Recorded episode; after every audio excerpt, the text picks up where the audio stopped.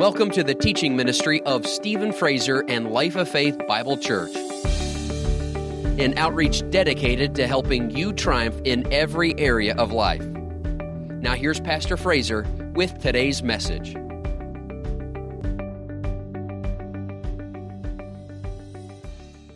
The Bible says over in 2 Timothy chapter 3 that in the last days perilous times will come times of stress, difficult times, troublesome times. And then it tells you why. For men will be lovers of themselves rather than lovers of God, lovers of money, boasters. And it goes on and on, just talking about the people's mentality who are going to be living in the last days. Well, that's the time you and I are living in. And so we need wisdom from God to know how to navigate through these times.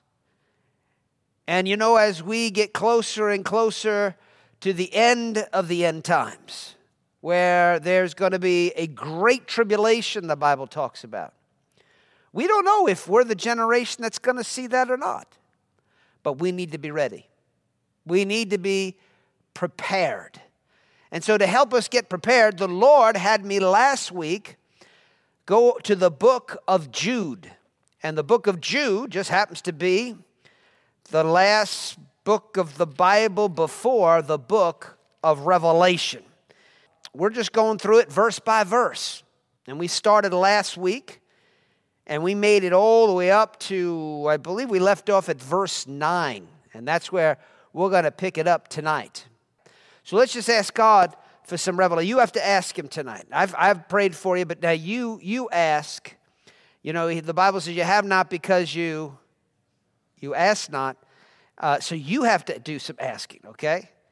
And of course, when you ask, you activate your faith to receive. So that's why you need to ask. So let's pray this together. Say this Heavenly Father, grant me the spirit of wisdom and revelation in the knowledge of you tonight as I get in your word with Pastor Stephen Fraser. I ask you to teach me, talk to me, show me great and wonderful things, things that'll help me to navigate through these times and live a victorious life. Amen. Praise God forever. Well, in review of Jude, uh, we in over in verse one. Let's just read that. It says, "Jude, a bondservant of Jesus Christ and brother of James, to those who are called, sanctified by God the Father, and preserved in Jesus Christ." Notice he talks about being sanctified. That's a big part to making it in these last days to live a sanctified life. And that means to be separate from profane things. Then, of course, in verse 2, he says, Mercy, peace, and love be multiplied to you. So, mercy, peace, and love are the three things that he wants you to receive from this epistle. We are going to hear about judgment. We are going to hear about the wrath of God. We're going to hear some pretty rough things. We did hear some pretty rough things last time as we were in the book, but the thing that we're to walk away with is a greater revelation and understanding of the mercy, peace, and love of God in our life. So that's the purpose of the epistle. So now I'm going to jump ahead to verse 9, because that's, like I said, where we left off last time. Verse 9, it says, Yet Michael, the archangel, in contending with the devil, when he disputed about the body of Moses, dared not bring a reviling accusation against him, but said, The Lord rebuke you. But these, these people of the last days, these people who are lovers of themselves, who have a form of godliness, but they aren't really godly. They aren't living for God, they aren't following His plan for their life. He says, These folks speak evil of whatever they do not know, and whatever they know, naturally like brute beasts, in these things they corrupt themselves. Now, I want you to notice here that Michael the archangel, there was a time where he and the devil, Satan, got into it over the body of Moses. You remember back there in the Old Testament that it was time for Moses to go home to the Lord, uh, that he climbed the mountain, he overlooked the promised land, and then the Bible says he was healthy, he was strong, uh, his eyes were not dim, nor were his natural forces abated. I mean, he was a strong, healthy man at 120 years of age. And it said, But then the Lord took him, his spirit departed from his body, and the Lord buried his body. So nobody knows where Moses was buried to this day. And I can give you some reasons, probably why God did it that way. But nevertheless, there was an argument that broke out. Satan wanted access to the body of Moses. And so, you know, the devil, he's a profane individual. You know, he's a vile individual. Uh, you know, you think of some of these people. In fact, just the other day, I, there was some uh, there was people from the water company that working down the block from our house, and um, I went over over to them. I thought it was MSD uh, because somebody had pulled a sewer cap off uh, near my property, and I, I wanted them to you know fix it. So I walked over, and I there was a guy sitting in a truck, and so I said, "Hey." So he opened the door, and I said, uh, told him about the situation, and he said, "It was vulgar." Let's just do that. Let's just say that. So he said some vulgar things. I said, "Excuse me." So he said something vulgar again. So uh, I finally, you know, got the answer that I needed from him, but it was after hearing some vulgarity. So you're saying he just kind of, you know, that's just kind of how he talked. Well, you know, you think about people and uh, sinners and how vulgar they could be. Well, who inspires all that? The devil. Satan inspires that. Well, now here's Mr. Vulgar himself talking to Michael the archangel, and it's getting to be a heated conversation. And so, who knows what at this point is coming out of this vile creature's mouth? The kind of things that he's saying to this holy angel of God. And the angel of God just looked at him and said, The Lord rebuke you. the Lord rebuke. And notice it says, He dared not bring a reviling accusation against Satan. Now, how people know I'm sure Michael could accuse Satan of a whole lot of things, but he refused to revile him. He refused to revile him, but he did rebuke him. Now, there's a difference between rebuke and reviling. And we need to understand this when dealing with authority, authority figures. Again, at that time, Satan was ruling over mankind. Adam had given his authority, his dominion that God had given him in the beginning. You remember in Genesis where God gave dominion to man. Well, man, Adam, he gave that dominion to Satan when he bowed his knee to the devil's temptation. He turned over that authority and dominion to the devil. And so the devil became the God of this world. So at that time, Satan has authority legally over the earth. Michael recognized that authority and therefore dared not bring a reviling accusation against, no, a reviling accusation, a reviling accusation. He rather rebuked him. He rebuked him. Now, to rebuke, that word means strong correction strong correction, to oppose, stand against respectfully. So he stood up to Satan respectfully. He rebuked him, he corrected him. Now, to revile him is to insult him. And you got to watch because today there's a lot of people that just feel free to just insult and curse leaders, governors, right? Politicians, whatever, senators, just curse them, ridicule them, insult them, say embarrassing things about them. I mean, there's a whole lot of stuff like that on social media just people spewing out all kinds of stuff. Now, what they're complaining about might have some truth to it. Matter of fact, it might be completely true.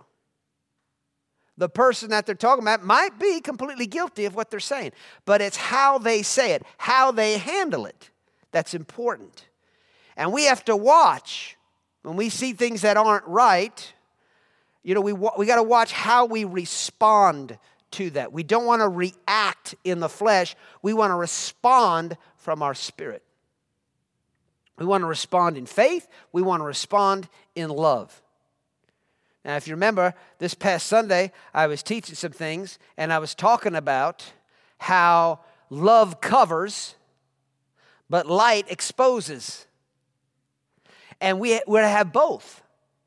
We're, we're supposed to walk in, we're the light of the world, and of course, we're to walk in love the love of God. So we need to understand the balance of these, thing, of these two things. We're gonna, we're gonna love, we're gonna do things in love, but at the same time, we're going to expose what needs to be exposed. In other words, we're going to speak up and say what needs to be said, but we're going to do it with the right motives, with the right heart, in the right way. We're going to do it in love. We're going to be considerate of other people. We're going to be considerate of the people we're talking to and the person or persons we're talking about. See? That doesn't mean, oh, I'm walking in love, so I just keep hush and I don't say anything. No, there's a time to rebuke. There's a time to, to bring correction. There's a time to oppose something that is wrong. You got to oppose these things. We got to stand up because we're also called the salt of the earth. So we got to preserve, preserve the earth, preserve our nation, preserve our freedoms. The things, there's things we have to speak up about. But watch how we do it. Make sure you're doing it in the love of God. All right? We don't. We can might be. We might have to be harsh sometimes. Bible says, uh, you know, that harsh correction is for those who depart from the way, those who forsake the way. There's harsh correction for those who forsake the way, but harsh doesn't have to be hateful. See? You don't have to be hateful. Sometimes you have to be firm. Sometimes you have to be really, really harsh about what, you know, to get the point across. But again, you're trying to bring help, you're trying to bring deliverance. You know, fear is hateful. Fear panics. When people get into strife with each other, they're panicking. They're panicking over something. They start yelling at each other. They, that volume starts getting higher. They start going. They start tearing. Now they start tearing each other down. And they both might have a good point in what they're saying, but they're both completely wrong. If they're getting hateful, full of strife, and now tearing down one another. No, we got to stay in the love of God. We're not going to tear down the other person. We're not going to seek to destroy them to advance what we want or what we believe. They're wrong. They're wrong. And now we're out here condemning and just criticizing and ridiculing. No, that's not love. There's a time to stand up and oppose and deal with these things, but we got to do it right. We got to do it in faith, not fear, being led by the Spirit of God. No fear. Everybody say, no fear. That's right. There's no excuse for fear. Glory to God. The Lord is here. The Lord is with us. He's our defense. He's going to help us. And in a lot of things, you know, really, the Lord has to illuminate the understanding of the people that need to be corrected. I mean, some folks they're just they're just blinded spiritually. They can't see what they're doing. They're walking in the darkness, and then just to get up there and just keep trying to correct them and straighten them out without the help of the Lord to come in there and open their eyes and deliver them from the powers of darkness, demon spirits you could just be wasting your time. So, you know, we bring correction in faith, knowing, hey, the Holy Spirit He's working through my words to get this crooked place straightened out, to get this corrupt situation taken care of. The Lord is working through my faith. Amen. So that's the attitude faith working by love. That's how we deal with things. But, you know, even among leaders in the church, is there ever a time for them to be corrected? Well, over in Galatians chapter 2, the Apostle Paul is writing, and he says in verse 14, But when I saw that they, those in the church, the church leaders especially, they were not straightforward about the truth of the gospel, I said to Peter, the Apostle Peter, you are talking about Peter who walked on the water with Jesus. I said, this is Paul talking. He said, I said to Peter before them all, in front of everybody, if you being a Jew, live in the manner of Gentiles and not as a Jew, why do you compel Gentiles to live as Jews? See, he's bringing to light some hypocrisy that was taking place in the church, even with the leadership, even with the Apostle Peter, because they were in fear. They were in fear about certain people that were coming from James, from the, from the church at Jerusalem that were, that were coming. And so they, when, the, when they came, then Peter changed who he hung out with and who he was around, which is being a hypocrite. He wasn't being straightforward about things. And so, because Peter was doing it, everybody else was doing it, right? So, you know, it must be okay if Peter's doing it. So, they're all following the example uh, of Peter and they're all being hypocrites. Paul saw this and he confronted them. And he did it in front of everybody because of all the people that were involved in it. All these people were getting pulled into it. So he had to do it in front of them because that was the love thing to do, to help all of them. Now, again, Paul wasn't just venting his feelings. He wasn't just, just, you know, he personally was offended and was going to straighten this thing out. And that's what a lot of people do. Now, Paul here was being led by the Spirit of God he was operating in the love of God. And so the love thing to do was to turn on the lights concerning this situation and get it corrected and make it right. So, you know, if I got off, if I mean if I if if if I ever stop preaching the truth, if I get off, I go off on some kind of tangent and it's not the word of God, then you have all the right in the world to come and question that. And I welcome it. I mean, uh, I've written some books, I've put out some materials, I've given it to ministers. I've said, now, I know this is controversial, and uh, happen to know it's completely biblical. But uh, I want you to look at it, and if, because I knew they disagreed with the doctrine, I said, I, I, want you to tell me, you know, if you see anywhere where I, I get off and I, I don't have it right, I want you to point that out to me, you know, with Scripture. You know, please do. And I welcome it especially when you know you're right. But anyway, so uh, I gave them, you know, gave it to, you know, people would come back and say, well, I just disagree with it. I don't, I don't, I don't quite believe it. Well, tell me specifically what you mean. Well, I just don't, they don't give me specifics. I want specifics. I want somebody to, if I'm, if I'm missing it, I want somebody to show me where I'm missing it. I welcome it from anybody. So we should never be to the point where we can't be teachable or correctable. You never, never get to the place where well, I'm a minister now and I preach to people or whatever, and I and now you know I'm above correction. That's ridiculous. That's we're a work in progress, and we need to let number one the Holy Spirit correct us. We don't want to be in presumption about things. I want to I want to walk in the truth. I want to be accurate. And, uh, you know, when you're talking about Peter here, what was Peter's response to this? Well, Peter was a mature spiritual man. And so I'm sure it didn't feel good, you know, getting rebuked like that, getting corrected in front of everybody. But, you know, what did he do? Did he sit there and stand up and fight with Paul about it? Did he say, How dare you come in here? I was walking with Jesus before you were even born again.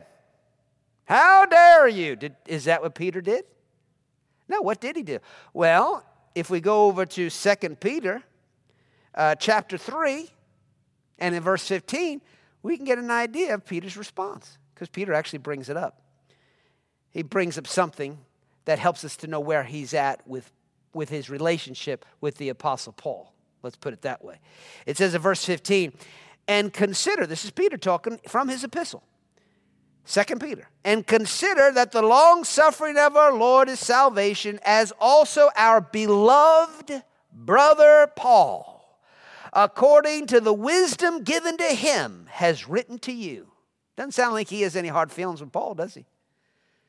You see, I don't think that's a coincidence that God put that in the Bible, that had, had Peter write that, because it helps us to see where's, where's Peter at with Paul on these things. You see that? What's, he, what's, what's Peter saying about it? Beloved, our, be, our beloved brother Paul. Hallelujah. Man, I wish everybody had that kind of response after I rebuked him. I, I, I, wish, I wish everybody would have that kind of response after I, I've corrected them. Because, you know, I only correct people to help people.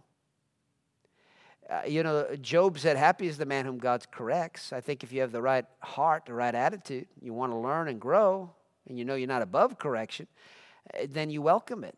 And uh, it may not feel good, but you, your heart will be happy, especially if it helps adjust you and gets things straightened out for you. You'll, you'll live much happier. So, you know, happy is the man whom God corrects, but it also, the Bible also says, whoever the Lord loves, he chastens, scourges, corrects. So, if you don't correct people, do you really love them? I mean, that, that really is the question. And I've had people get offended. They took it as rejection, they took correction as rejection. And that's just real sad. That people would take correction as rejection or who does he think he is? And I've had people actually respond that way. How dare you talk to me this way after all I've done? Or after, or, or da da da da, you know, how dare you talk to me this way? Well, what way am I talking to you? I'm correcting you. Isn't that love? Isn't that a beautiful thing? Don't you want help? Oh, how dare you? And pride just kind of hardens itself and resists it. Very sad It's very sad that people reject love in the form of correction. Well, Peter did. Look what he says. Our beloved brother Paul. Hallelujah. He loves Paul. He's grateful that the man had the courage to stand up to what was going on and correct it in front of everybody. I mean, he risked, think about this, he risked not being liked by Peter. Do you understand who Peter was back in that day to the church folks? He was the man. He was the main man. He's the one that stood up and got 3,000 people saved on the day of Pentecost. A lot of these people that got saved, I mean, this is the guy that did it. They are following Peter. And Paul is risking offending this man and turning Peter into an enemy. And one word from Peter about Paul that's negative could just really affect Paul's ministry in a great way, caused people not to want to listen to Paul. That Paul, don't listen to Paul. That Paul is rebellious, he's in pride, he's walking around thinking he's better than everybody else, correcting folks, trying to straighten everybody out. Oh, stay away from Paul. Peter could have done great damage to Paul's ministry. But love took the risk. I wasn't spending this much time on it, but it just it's a very important thing to keep our hearts right, keep us over walk over in the love of God and how we deal with things in life. There's so much disrespect, dishonor going on around us. So much so much reviling and criticizing and cutting people down. And there's some people they try to do it sweetly, you know? Well, you know, and they just start cutting, cutting people down to other people. And, but they try to act sweet about it. There's nothing sweet about that. There's nothing sweet about just cutting somebody down to try to make you look better and try to justify yourself. That's, that's an evil thing. So let's make sure our hearts are right. Let's be able to give correction correctly and let's be able to receive it. Getting heated up you know, in our conversation, maybe it's just time to just pause and back off. Just back off. Allow things to cool down and just get yourself over into faith. Get your eyes on the Lord and let the Lord do the work. And He'll do the work through you, but you let Him do the work. Put your faith in God. Can you say amen for that? Praise God forever. Verse 11 Woe to them! Woe to them! Who? These guys that speak evil of whatever they don't know, and as brute beasts, they corrupt themselves in these things. We're talking about these guys. Woe to them! For they have gone in the way of Cain, have run greedily in the era of Balaam for profit, and perished in the rebellion of Korah. Notice the Word of God mentions here three different people from the Old Testament. And, uh, and the reason why he gives us these three people, because these three people represent a lot of the people that we deal with in these last days. And so we have to be able to recognize them, we have to be able to discern them, and deal with them correctly. So, first he says, the way of Cain. They've gone in the way of Cain. What was the way of Cain? Well, you remember God came to Cain after he had given an offering. His brother Abel had also given an offering to God. But Cain's offering wasn't accepted, It wasn't acceptable, and we don't know the details behind that. But for whatever reason, it wasn't accepted. And so Cain got mad about it. Abel's was accepted. Cain got mad about it. And God, being so good, you know, like a father, he comes to help Cain. And he says, Cain, why is your countenance fallen? He said, Sin is at the door. And it's, uh, that's a different translation. I'm going to just give you the translation. I don't know what translation it is, but it's another translation. And, and, and I say it so much that that's the translation that just kind of rolls up out of me. He said, Cain, why is your countenance fallen? Sin is the demon at the door whose urge is towards you, but you are to be its master. If you do well, will you not be accepted? That's what the Lord said to him. If you do well, will do the right thing and you'll be accepted. Apparently, he did the wrong thing. Do the right thing, you'll be accepted. But if not, know this that sin is the demon at the door whose urge is towards you, but you are to be its master. Overcome it. So God brought correction to Cain. What did Cain do? Well, he didn't repent. He didn't do as he should. He didn't repent. You know, repentance will make you a master over sin. You, know, you might have fallen to sin, but if you'll get up and repent, bless God, it'll put you right back on top of it. But he didn't do that. And what did he do? Well, he went out to the field, talked with his brother, got his brother out there in the field, and he rose up against him and killed him, killed his brother.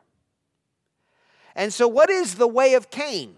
What is the way of Cain that these people follow? They don't receive correction. They don't receive correction. They don't repent. That's number one. So we have to watch out. We don't want to go the way of Cain, where we're corrected we see where we've done wrong. God shows it to us. Maybe He shows it to us through somebody else. But we rise up against it, resist it, and don't repent. That's going the way of Cain. You don't want to go the way of Cain. And then, secondly, what else? He conspired against his brother. Or we could say, against the righteous. Because Cain's offering declared him righteous before God, according to Hebrews chapter 11. He rose up against the righteous. So he resists God, does not repent, and then rises up against the righteous. And there's a lot of folks like that, even church folks. Not this church, but there are folks that do do that. They don't receive correction, they don't repent, they don't make adjustments. Instead, they go ahead and attack others. They attack, they attack those that are doing the right thing. and try to destroy them, try to destroy their credibility. Thirdly, the Bible says he went out from the Lord and uh, he went out from the presence of the Lord. He left God's presence. But no doubt he probably continued with a form of godliness. See?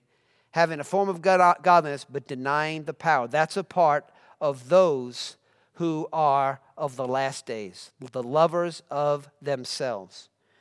So he was a nomad, he was a wanderer, he went out, did his own thing. The error of Balaam is another example the Bible gives us of people of the last days.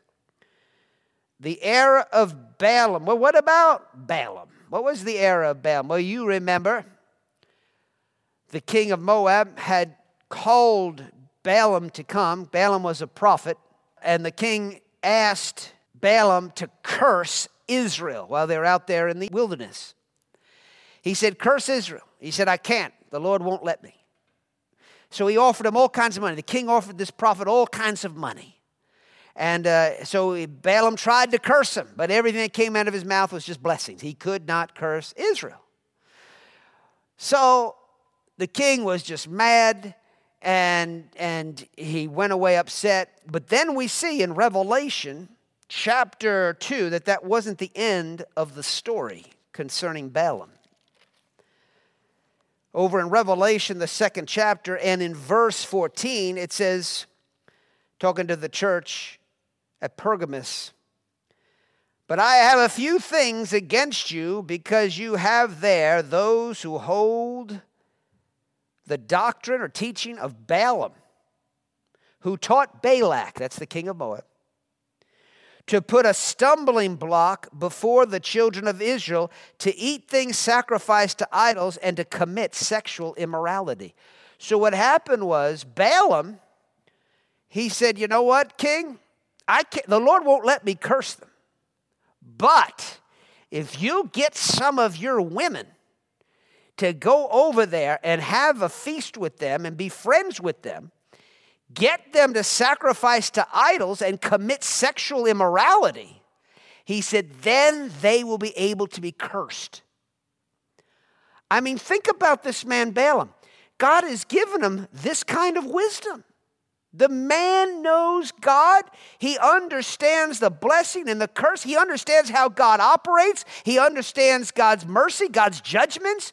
I mean, this man has gotten tremendous revelation from God. And what does he do with it?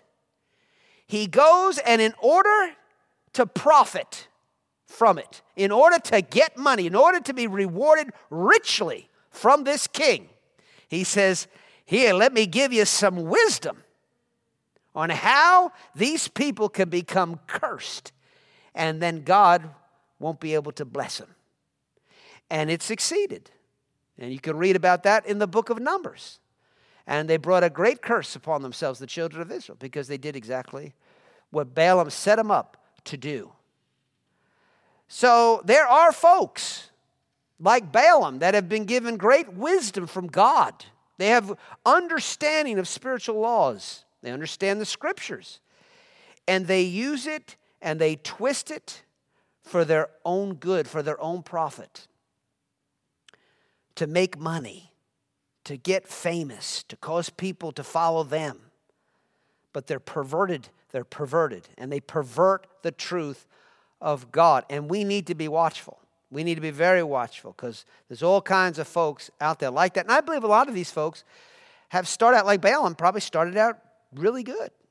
They started out right, they started out on track. But somewhere along the line, Satan seduced them. They got off course and started using their wisdom, knowledge, and understanding for themselves rather than to glorify God and to help others. And so we have to be sensitive and aware of these things. Thirdly, the third person that it brings up is the rebellion of Korah. Well, you remember Korah was a Levite and he was given charge over the priestly articles and things. And so he was a leader. God had given him leadership out there in the wilderness underneath Moses. And so, you know, he had a following of people, but the day came where obviously he was jealous of Moses and Aaron and felt like, you know, nobody needs to be following him. This pride just rose up. So sad. You see people, they're so zealous for God. They love God. They love the Word of God. They love the man of God, the Moses, the Aaron. Man, they just love the people of God.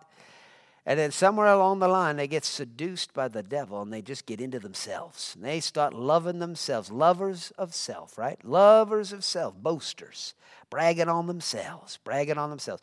Even to themselves, they brag on themselves. Man, I'm so smart. Look at all that I've accomplished. Look at all the things, look at all the money I've made. Look at all the things I got going on. You know, they just get into themselves. They think these thoughts in their mind. They might not dare say it to too many people, how they feel about themselves, but they love themselves.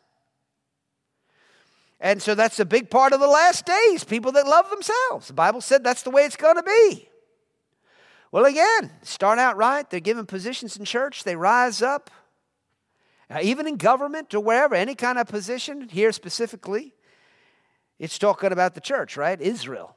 Children of Israel, the children of God out there in the wilderness. Moses is God's leader. They rose up against him. He gathered people up to rise up against Moses and Aaron it says in Numbers chapter 16 and in verse 3 they gathered together against Moses and Aaron and said to them, watch what, watch what they say.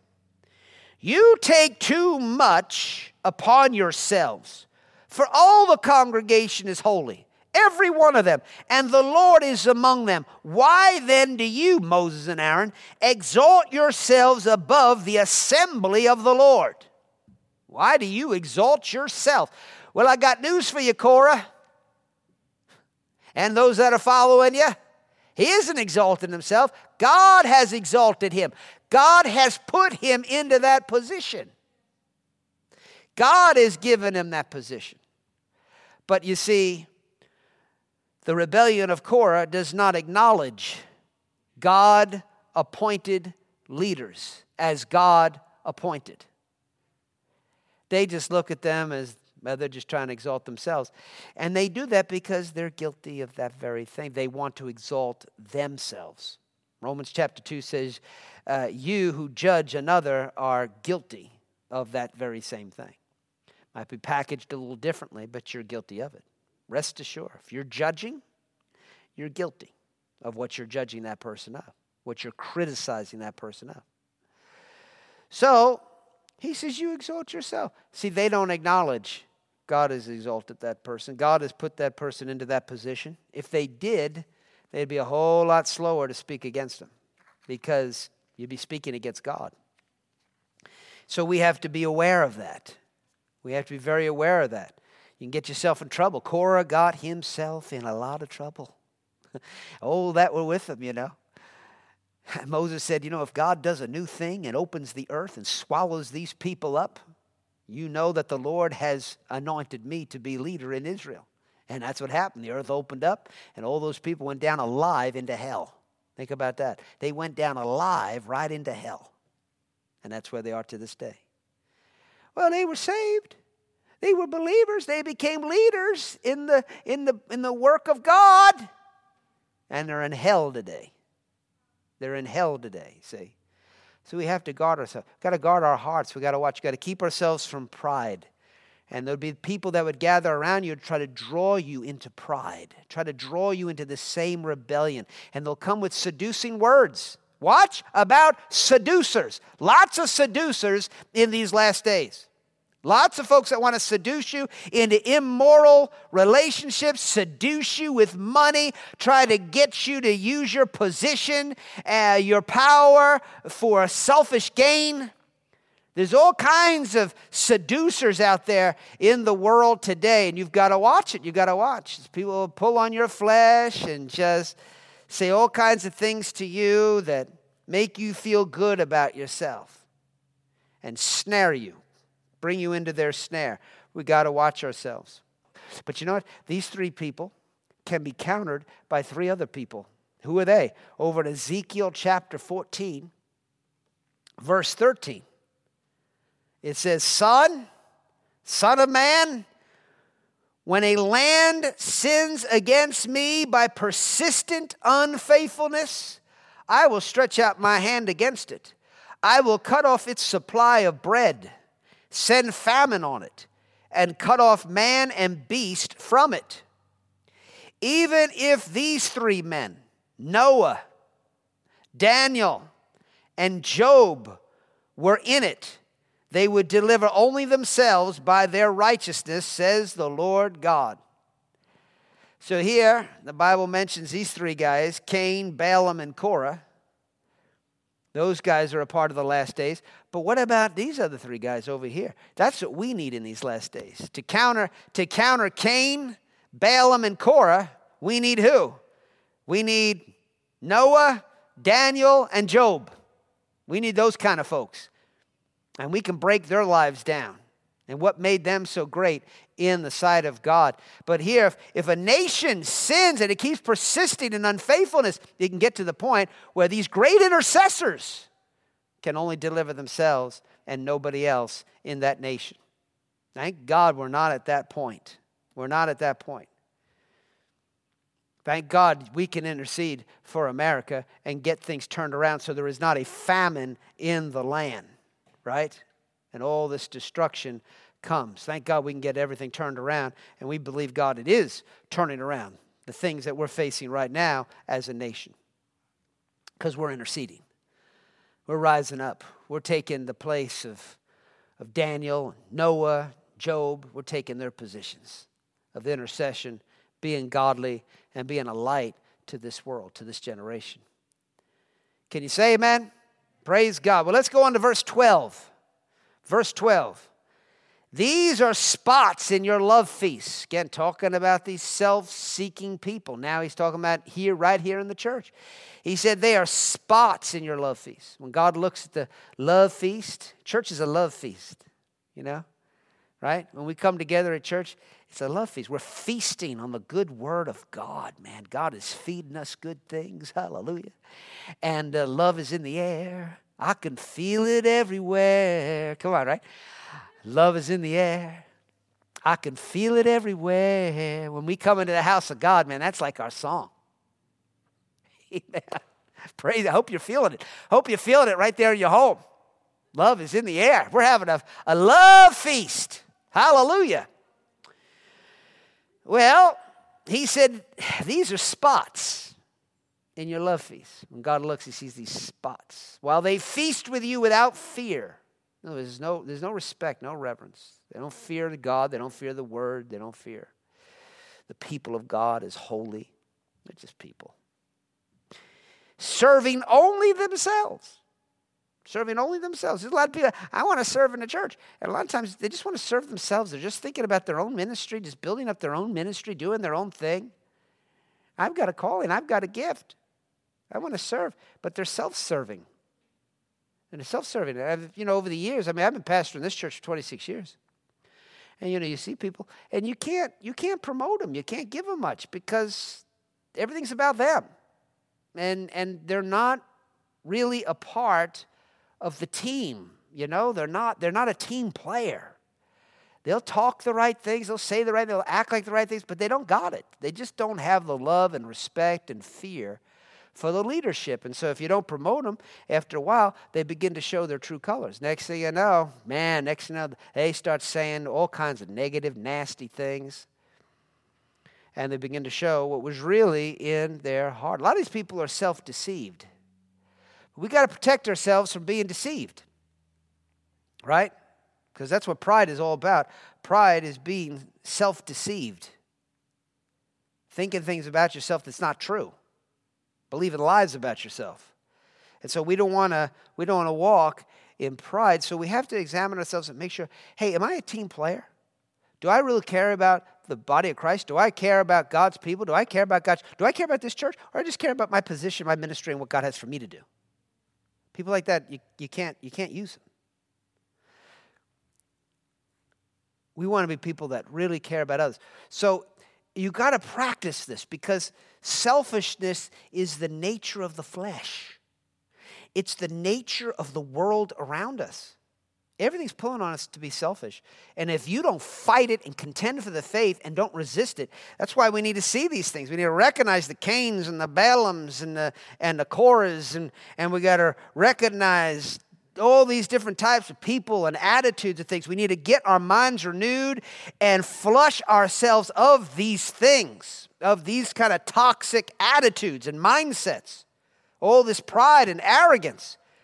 We don't want to be a spot in the love feast. We don't want to become a spot. We want to be a blessing. But if you don't purpose to do it and you don't stay on top of yourself, it won't happen. You Satan will turn you. You will get seduced. So you got to be aggressive. That's what the Bible says. Have fervent love for one another. You got to stir it up, man. You got to stir up love for one another. How do you do that? Well, one way you do it is you say it out of your mouth. Man, I, I love this one. I love that one. Man, I just love my church family. I just love my church family. When was the last time you said, I love my church family? Well, I do. I do. When was the last time you said, I love my church? I hear people say it a lot. But when's the last time you said it? See? You need to be a part of that because you got to be aggressive about these things. You got to exercise a love. You got to put your faith out there. You got to you got to stir it up. You got to be passionate. If it's not coming out of your mouth, it's just not happening. Because that's the first place it starts. When something's in your heart and it's overflowing, it comes out of your mouth. So you got to get it coming out of your mouth. You got to get it going and start speaking. You know, love for God, love for God's people. Start saying positive things. Do you just say negative things about people at church? You know, well, yeah, I don't know why the service went so long. Yeah, I don't know why they're not. Uh, uh, or you just don't say anything. You don't say anything, or if you do say something, it's kind of like a cut, kind of like a complaint. You got to watch it. You'll be seduced. And next thing you know, you'll become warped. You'll become changed in your thinking. I've seen it happen to the best. I've seen it happen to some of the best of us. You have to protect yourself. I don't care who you are. You got to stay on top of this thing. Keep your attitude right, man. Keep your atti- keep yourself in love. Yeah, but I'm telling you, they were wrong about it. Well, then go talk to them about it. Man, I'm not going to go talk to the pastor about it. Go talk to the pastor about it. You got to you got to deal with this. You got to go. Well, I know what he's going to say. You don't know what he's going to say. That's presumption. That's pride. You need to go. You need to get it straightened out because you might be wrong.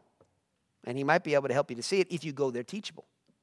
So go there teachable and, uh, and say, hey, you know, you said this, or I saw this, or whatever. Let's, let's talk about it. But just, yeah, yeah, yeah, yeah, just fall apart. You're being seduced. You're becoming a Cain. Do you want to be like Cain? I mean, he was a part of the family. He became a murderer. Murdered. A lot of people, they don't murder with a knife, they murder with their mouth right? The Bible says there's one who speaks like the piercing of a sword. Or we can say there's one who speaks like the shooting of a gun. Yeah, they shoot their mouth off. They shoot their mouth off, and they're shooting words, bullets at people, trying to destroy them. And um, they're murderers in the, in the sight of God. Murmurers are murderers in the sight of God. So never, never get yourself over there into murmuring, murmuring and complaining and whining. And we're going to see that here in just, uh, in just a moment. So he says, There are spots in your love feast while they feast with you without fear, serving only themselves. Make sure you're not serving only yourself. I said, make sure you're not serving, and only yourself would include your family, your kinfolk, your kids, your wife, your f- husband, whatever. That's your that's yourselves. We're talking about getting out of the box and serving others. All right, make yourself a servant of others. They are clouds without water. He's trying to illustrate, trying to describe these guys. They're number one, they're clouds without water. Well, what do you mean by that? Well, over in Proverbs chapter 25 and in verse 14. Notice what it says. It says, "What whoever falsely boasts of giving is like clouds and wind without rain or without water." Again, Proverbs, whoever falsely boasts of giving, falsely boasts of giving, is like clouds and wind. It looked like they got something, but there's no rain. There's nothing there. It's just big puff, puffy clouds. It's just wind. They're just full of hot air. They're just lying. They're putting on an image of spirituality. You know, that, you know, you know, again, you know, people could talk spirituality and things like that, but again, you know, there's a saying in the world, and it really is true right here in, in what we're talking about tonight, that you got to put your money where your mouth is. Put your money where your mouth is. There's a lot of folks still talk, talk God, and then where's the money? Where's the money, honey? Where's your offering? Right? Where's your tithes? Where are your offerings? It's not there. You're an empty cloud. You're, you're putting on an image of spirituality, and it's a big puff, puffy thing, and that's all you are. You're just a big puffball floating around in the sky. That's all you are. You don't want to be a puffball. See these things to examine ourselves. That's what it is. Just, we're just getting an examination tonight. Please don't get upset. Nobody's getting picked on. Remember, what is the purpose of the message tonight? Mercy, peace, and love. Those are the three things mercy, peace, and love. Oh, man, we're learning to get receive mercy tonight, right? Ah, peace and love. Glory be to God. That's what's happening here tonight as we talk about your giving. As we talk about your money. Hallelujah. Praise God. Be a giver. Be a giver. A lover is a giver. We don't want to be like Ananias and Sapphira. You remember about them over in Acts chapter 5? How, you know, everybody was was selling land and selling property, and they were bringing the proceeds, all of it. They were bringing it to the church. They were laying it at the feet of the apostles to just distribute as each one has need. I mean, it's a move of God. The Spirit of God is moving. The Spirit of generosity is moving. This grace of God is upon people to do these things, to think, to, to think out beyond themselves, to say, well, I could really use that money. Boy, that money would really be great. I, I mean, I can't let go of that money. I mean, I mean, you know what I could buy with that money? They got out out of that. And they were just thinking, give, be a blessing, help others, help this great move of God, the church of God. And so they were doing that. And so Ananias and Sapphira saw how people were giving. And, uh, and, and you know, they thought, well, you know what? Uh, let's sell our land. And I think they probably started out probably pretty good. You know, they thought, we, we, we're going to do that. But then they begin to think, you know, we don't have to give the whole thing you know, we did sell it, and man, we made some good money on that. Let's let's keep back this, and we'll just tell them, you know, it's the whole thing. It don't make any difference. And so they walk up to the altar. People are throwing the money as a heap offering. You know, people are giving. People are excited about giving. And oh, glory be to God. Look what this one gave. And hallelujah. People are just celebrating. Everybody's giving. You know, nobody's ashamed of it. Nobody's in pride over it. Everybody's just excited about giving. Nobody's uncomfortable talking about money. Man, that's freedom. That's freedom. So Ananias, Ananias walks up there and he says, This is here, we just sold this land and here's all the money. And everybody's like, Wow, Ananias, that is awesome. And Peter just looks at him. The Spirit of God speaks to Peter and tells him he's lying. He's kept back part of the money, it's not the whole thing. So the Bible says in verse 3 Peter said to Ananias, why has Satan filled your heart to lie to the Holy Spirit and keep back part of the price of the land for yourself? While it remained, was it not your own? And after it was sold, was it not your, in your own control? In other words, you didn't have to give the whole thing. You could just told us, I'm giving you 25% of it. I'm keeping, I'm, I'm going to keep 50%. I'm going to give you 50%. You know, praise God.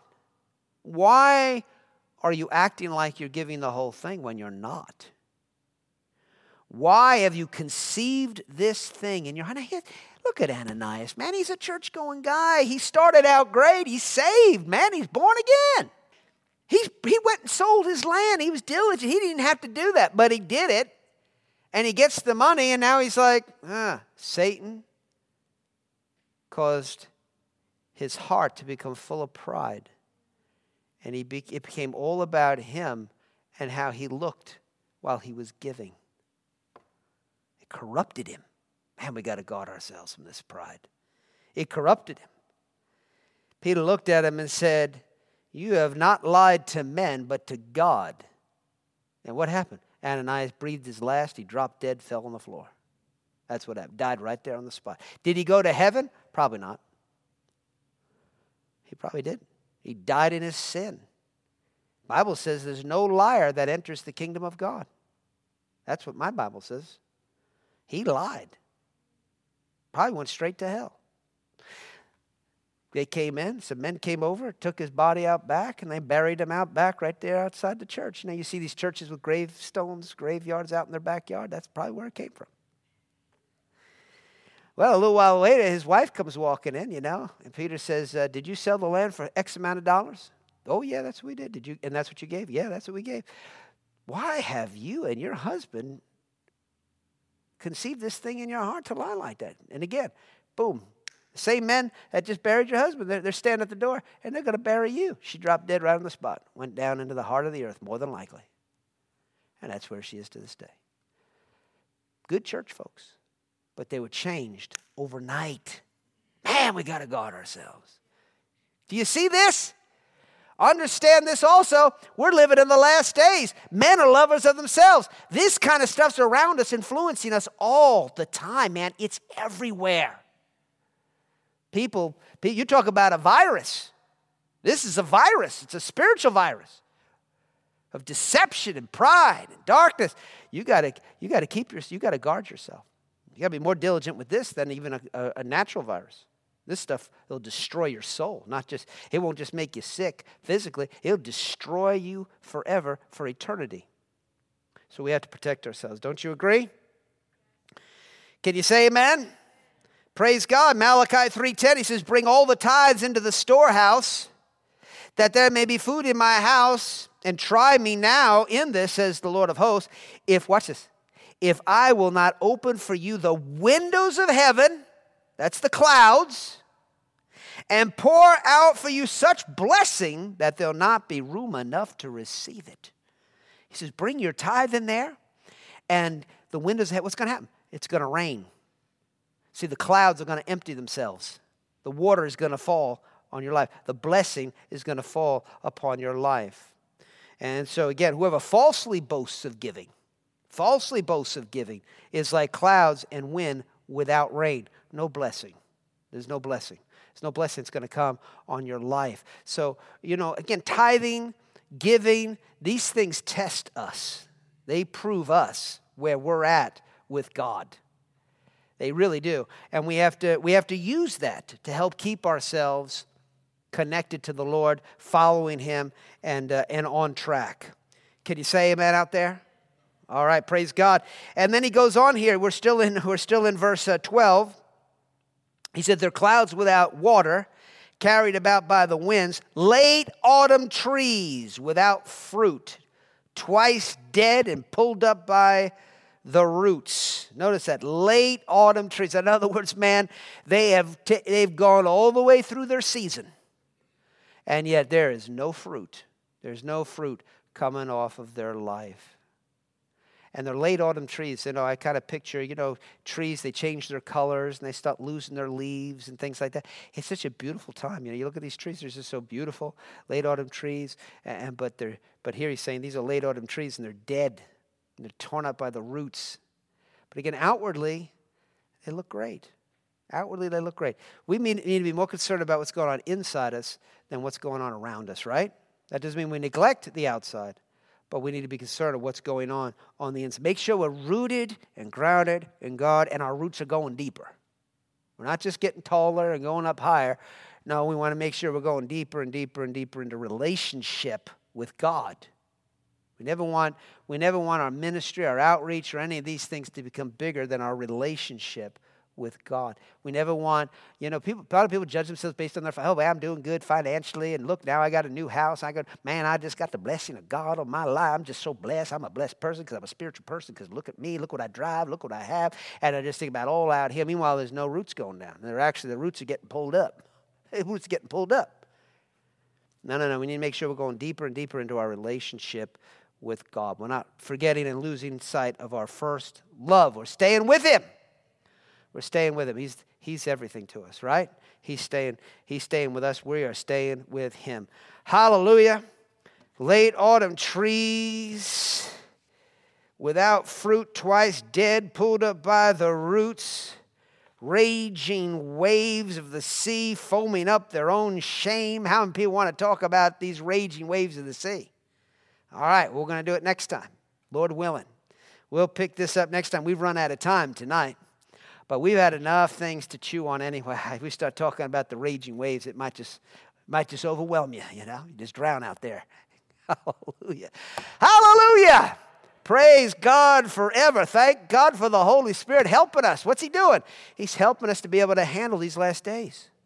That's what He's doing. He's helping us to be able to handle the last days, all the selfishness and the greed and the covetousness and the pride and the arrogance that unfortunately has even gotten on a lot of Christians. We got to guard ourselves.